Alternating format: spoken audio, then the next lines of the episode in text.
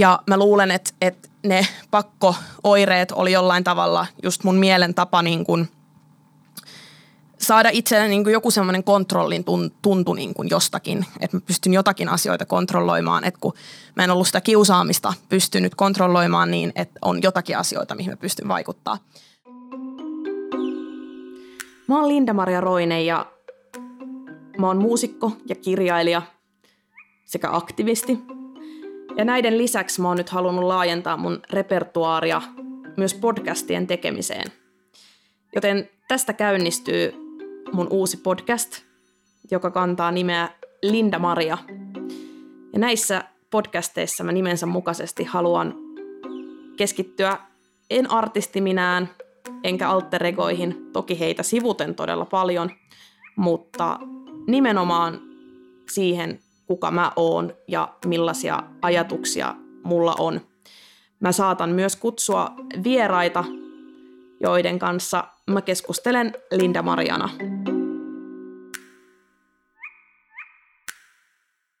Hei ja tervetuloa taas tänne Linda Maria podcastin pariin.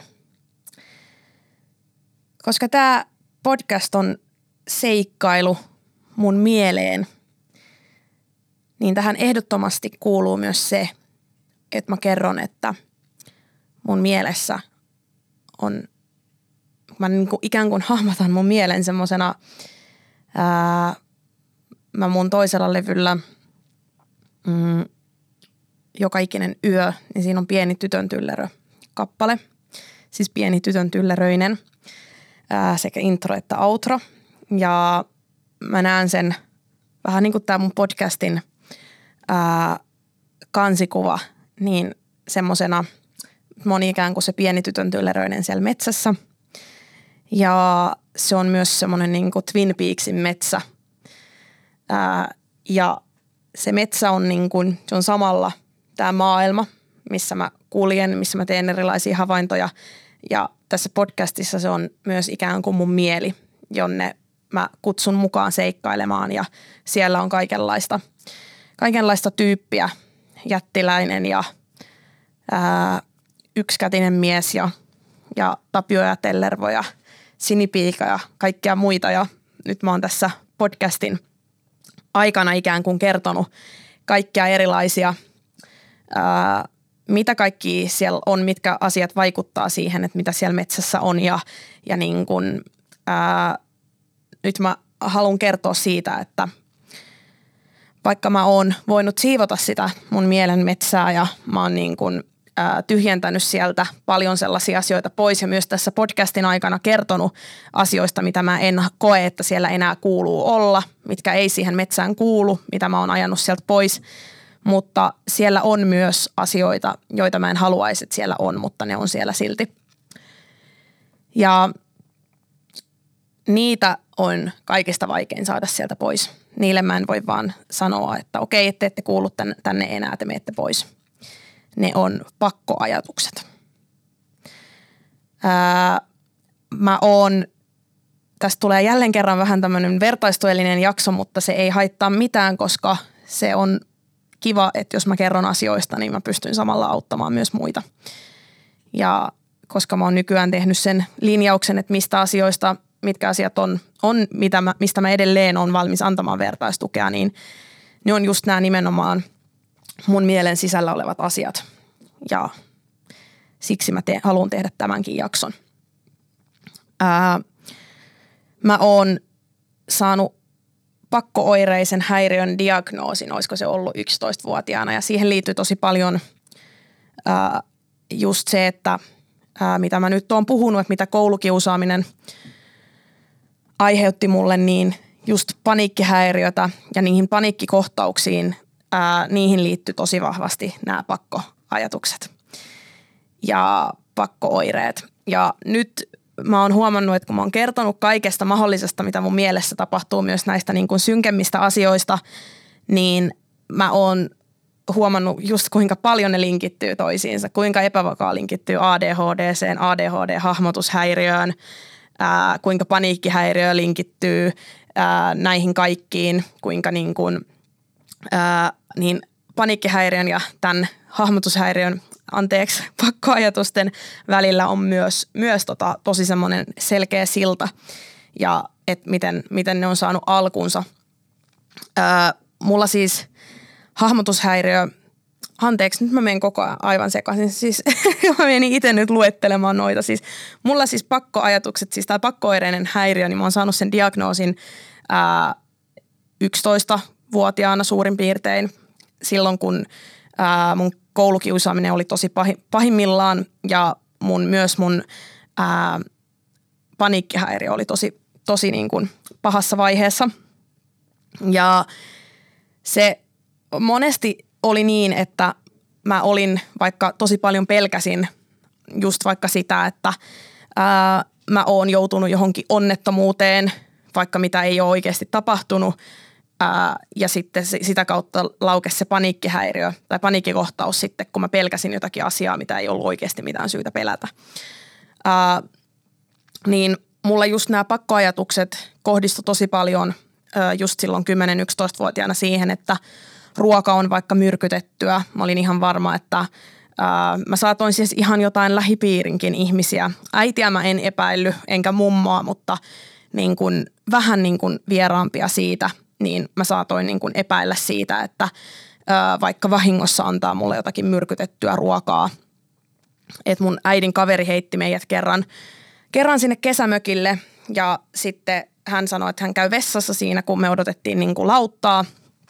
Ja sitten hän tuli sieltä niin kuin, hän oli ostanut mulle ilmeisesti siis niin kuin karkkipussin kaupasta, jossa hän oli käynyt vessassa. Ja tota, hän sitten sanoi, että joo, että hei, tässä on sulle karkkipussia. Ja tota, mä en uskaltanut sitten syödä niitä karkkeja, koska mä olin ihan varma, että ne on, ne on myrkytettyjä. Ja mä en epäily, että tämä mun äidin kaveri olisi ne myrkyttänyt, mutta mä pelkäsin, että kun hän sanoi, että hän käy vessassa, että hän on löytänyt vaan ne sieltä vessasta ja ne on niin kuin jo valmiiksi myrkytettyjä. Ja nyt toi naurattaa, nyt se tuntuu niin kuin tosi hassulta, mutta mulle ne oli niin kuin todella ää, kuluttavia ja todella niin kuin todellisia ajatuksia – ja niihin liittyy myös tosi paljon just se, että ää, mistä mä oon myös puhunut, niin se, että mä pelkäsin tosi paljon just onnettomuuksia ja kaikenlaisia katastrofeja.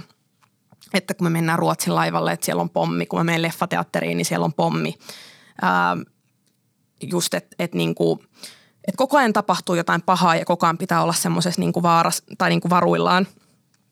Ja ää, mä muistan myös sen, että – mulla oli just tosi paljon ää, sydänoireita ja semmoisia, niin että mitkä sitten paljastui, että ne on, ne on niin kuin, paniikkihäiriöitä, niin kuin psykosomaattisia oireita, mutta mulla oli tosi voimakasta niin kuin semmoista sairauksien pelkoa silloin pienenä, just silloin niin kuin, ää, 10-11-vuotiaana, että et mä pelkäsin niin kuin ihan tosi paljon, että mulla on syöpä, että mulla on sydänvika – kaikkia tämmöisiä mahdollisia ja jos mä kuulin jostakin uudesta sairaudesta, niin mä olin aivan varma, että mulla on se. Ja myös just se, että ne ei ollut sillä tavalla niin kuin realistisia, että mä olisin vaan pelännyt, että saattaa tapahtua jotain, vaan just se, että jos mä olin istunut veneen kyydissä, mikä oli mennyt niin kuin kovaa ja ryskännyt aaltoja vastaan, niin mä pelkäsin, että mä olen ollut sitten veneonnettomuudessa. Ja ne oli myös siis just tosi semmoisia niin kuin ää, epätodellisia, kuten niin kuin vaikka se, että, että mä näen unta, että mä poltan tupakkaa ja mä kysyn sit äidiltä, että voiko mulla olla keuhkosyöpä. Et siis, siis se mun pelko niin kuin kaikkea mahdollista niin kuin vaaraa kohtaan oli aivan suunnaton.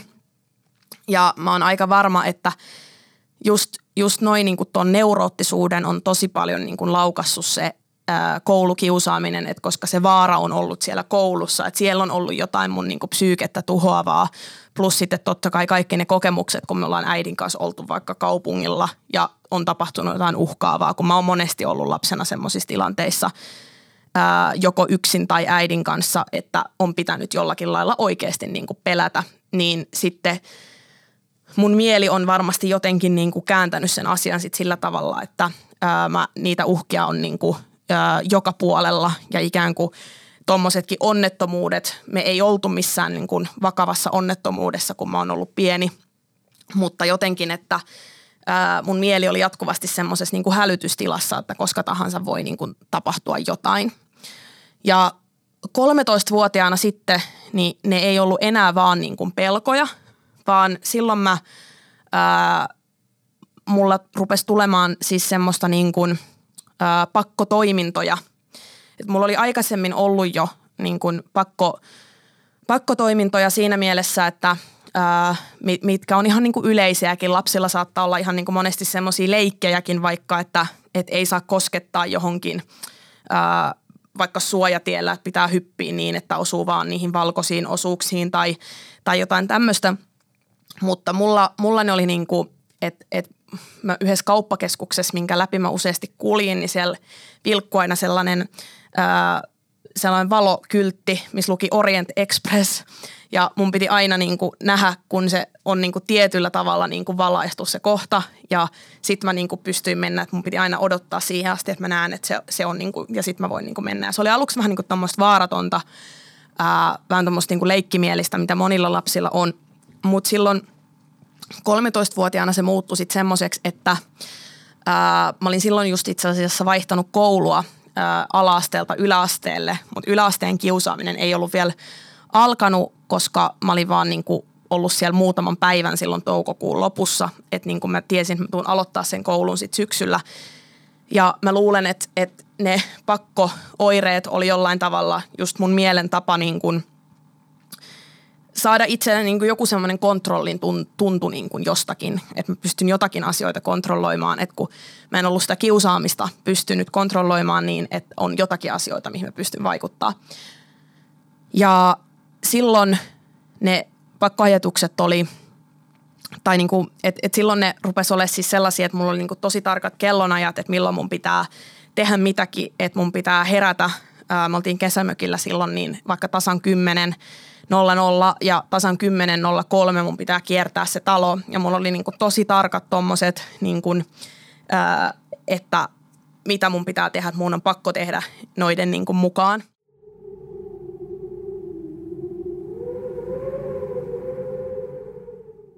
Ja sitten myöhemmin niin mä, jo, mä jotenkin pääsin noista eroon, että mulla alkoi tulla niin kuin sit enemmän semmoisia, niin kuin, tai aika nopeasti sitten just kun mä olin aloittanut siinä uudessa koulussa, niin mulla alkoi niin kuin, tulla ää, niin kuin, just väkivaltaisia ajatuksia ja ne muuttui ikään kuin semmoiseksi, mutta mulla myös oli tosi tarkat vaikka aamu, aamurutiinit, että mitä mun piti tehdä, että mun piti laittaa hajuvettä tiettyyn kellonaikaan ja niin kuin tämmöisiä.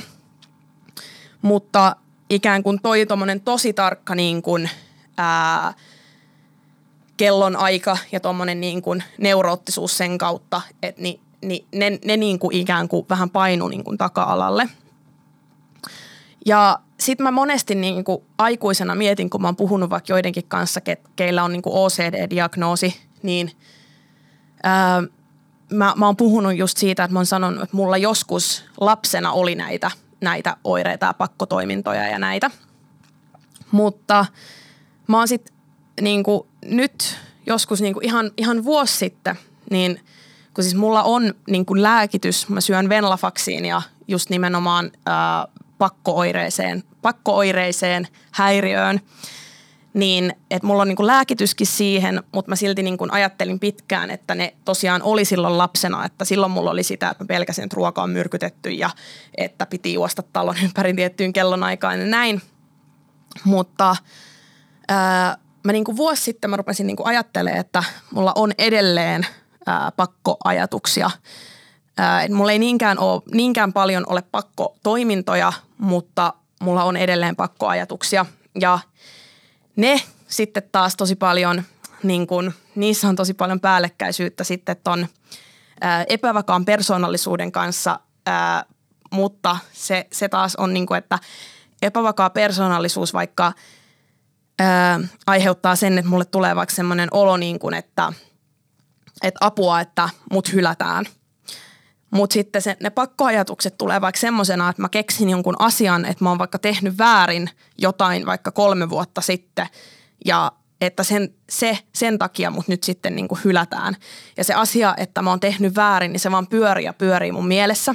Ja mä muistan, että mulla oli niin kuin pitkään just semmoinen niin kuin – ö, olo tässä niin kuin muutaman vuoden ajan koko ajan, että mä oon tehnyt jotain väärää. Ja se oli aina joku tietty asia, minkä mä oon tehnyt väärin. Ja kun mä sain sitten sanottua siitä jollekin, tai niin kuin, että se asia jotenkin selvisi, niin sitten mulla tulikin joku seuraava asia, että mitä mä rupesin pohtimaan, että mä oon tehnyt väärin. Ja että on joku asia, mistä mä voin jotenkin jäädä kiinni. Ja ne ei siis koskaan ollut mitään niin kuin todellisuudessa niin kuin kamalia asioita. Ne oli semmoisia, että, että ikään kuin katastrofiajatuksia, niin kuin, että mä oon tehnyt jotain, minkä takia kaikki menee pilalle.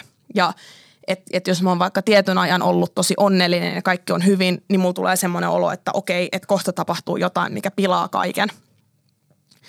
Ja sitten mä niinku tajusin, että nämä, on, nämä ajatukset on ihan selkeästi niinku sukua niille ö, pakkoajatuksille ja pakkotoiminnoille, mitä mulla on joskus ollut. Et vaikka mä en nykyään enää ajattele, että apua, ö, mä joudun auto-onnettomuuteen tai apua, mulla on syöpä, niin nykyään mulla on sitä edelleen, että apua, mut hylätään syystä X ja se on se vaan, mikä pyörii koko ajan mun mielessä. Ja mulla oli joku aika sitten, mulla oli esimerkiksi hakkerointiin liittyviä niin kuin pakkoajatuksia. Et mä ajattelin, niin kuin, että, että joku hakkeroi mut tai että tapahtuu joku tietovuoto. Ja mä googlailin tosi paljon niin kuin siitä ää, tietovuoto, hakkerointi, kaikki tämmöiset, että miten pystyy pitää tiedot paremmin salassa. Ja, ja mä oon nyt siis aloittanut omakustanteisesti psykoterapian uudelleen. Ja mä sitten sanoin terapiassa niin kuin siitä, että nyt mulla pyörii tämmöinen asia niin kuin mielessä. Ja, ja, ja tota, sitten sit mä niin kuin tajusin itse, että mä olin ikään kuin keksinyt siihen itse semmoisen niin kuin keinon, että niin kuin, ää, kun mä sanoin terapeutille, että joo, että mulla pyörii nämä niin kuin mielessä, mutta että mä tiedän myös sen, että ää, sitten jos mä saisin jonkun niin kuin vakuuttavan vastauksen, että joo, sua ei hakkeroida tai että ei mitään hätää, että sun tiedot on turvassa, niin, niin sitten mä keksin jonkun uuden asian, mistä mun täytyy olla huolissani. Että mun, mun, ikään kuin mun aivot on koko ajan koukussa siihen ää, stressaamiseen. Et koska mä oon elänyt niin pitkään niin, että on koko ajan pitänyt niin kuin selviytyä, koko ajan on ollut joku aihe, missä pitää olla huolissaan, niin mun aivot ei ikään kuin, mun mieli ei osaa hyväksyä, niin kuin, että no niin, että nyt täällä metsässä on kaikki hyvin, vaan niin kuin koko ajan siellä pitää niin kuin katsoa, että siellä on joku peto, mikä vaanii tai joku, niin kuin, joka on jotenkin uhaksi. Että et niin kuin mun mieli ei pysty hyväksymään sitä, että nyt täällä on niin kuin kaikki, että kaikki voidaan olla ihan rauhassa, että kaikki on hyvin, vaan nyt koko ajan pitää murehtia jostain. Ja sehän on niin kuin kliseisesti sanottu, että se on ihan turha murehtia, että sitten on ikään kuin mennyt se aika hukkaan, että niin kuin, minkä olisi voinut niin kuin käyttää siihen, että kaikki on hyvin, että kun ei sitten ollutkaan mitään syytä olla huolissaan, mutta kun pakkoajatukset ei noudata sitä kaavaa, vaan ne tulee aina uudelleen ja uudelleen mieleen, niin kuin vaikka kuinka tietäisi järjellä, että tota ei nyt tarvitse murehtia. Niin sitten mä tajusin, mä sanoin mun terapeutille, että, että, että mä oon keksinyt tämmöisen niin uuden jutun, että miten mä niin kuin lähden vastustamaan näitä pakkoajatuksia. Ja, ja tota, se osittain oli siitä, että kun mä oon kuullut just sen, että mitä enemmän niitä työntää pois ja väittää, että joo, en mä yhtään pelkää tätä. Että otetaan vaikka tämä hakkerointiesimerkki, että joo, en mä yhtään pelkää, että mut hakkeroidaan, että ei tässä niinku mitään. Niin sit niinku, kyllähän sitä pelkää. Jos se ajatus on olemassa, niin ei se auta mitään, että väittää, että niin ei ole. Että se pitäisi niinku hyväksyä se ajatus. Mutta sitten siinä on myös se kääntöpuoli, että sitten se ei myöskään auta, että velloo, googlaa yöt ja päivät, että – kaiken maailman tietosuoja- ja tietovuotojuttuja, vaan mä keksin välimuodon itse. Terapeutti ei keksinyt sitä, mä keksin sen itse. Tämä, siis, tekniikka on niin ihan yleinen, mutta mä haluan nyt jakaa sen tällä mielikuvalla, minkä mä itse keksin siihen. Että ää, mä pienenä luin sellaisia minttukirjoja – siinä Mintulla oli pikkuveli Santtu, joka oli aina jotenkin semmoinen ärsyttävä ja jotenkin aina halusi jotenkin huomiota tai sotki kaiken tai jotain muuta, jotain tollasta. Tai sitten se oli ihan kiva pikkuveli ja mä muistan ihan väärin. Mutta joka tapauksessa mun tuli semmoinen mielikuva, että ne pakkoajatukset, vaikka se, että mut hylätään tai mut hakkeroidaan tai jotain pahaa mulle niin kuin joka tapauksessa tapahtuu, että kaikki menee pilalle joka tapauksessa. Et ne ajatukset, oli se sitten mikä tahansa ajatus, mutta se, että se idea, että se on semmoinen ajatus, mikä tulee ja mille mä en voi mitään, mikä, mikä tulee aina kerta toisensa jälkeen häiritsemään ja pilaamaan mun päivän tai hyvän hetken tai mitä tahansa. Et se ajatus, mikä ei anna mun nauttia elämästä ja siitä, että täällä on kaikki rauhallista ja kaikki on hyvin, vaan se pelotteleva pakkoajatus. Että se on niinku semmoinen ärsyttävä pikkuveli. Että mä, mä vaikka tiskaan ja kuuntelen Lana Del Reitä ja mä haluan keskittyä siihen tiskaamiseen, mä haluan kuunnella Lanaa ja kaikki on hyvin ja mitään hätää ei ole. Ja sitten siihen viereen tulee ärsyttävä pikkuveli, eli se pakkoajatus ja se tulee siihen ja se on silleen, että hei leikin mun kanssa. Eli niin kuin, että ajattelet tätä asiaa. No niin, sut hakkeroidaan, sut jätetään, sulle tehdään sitä ja tätä.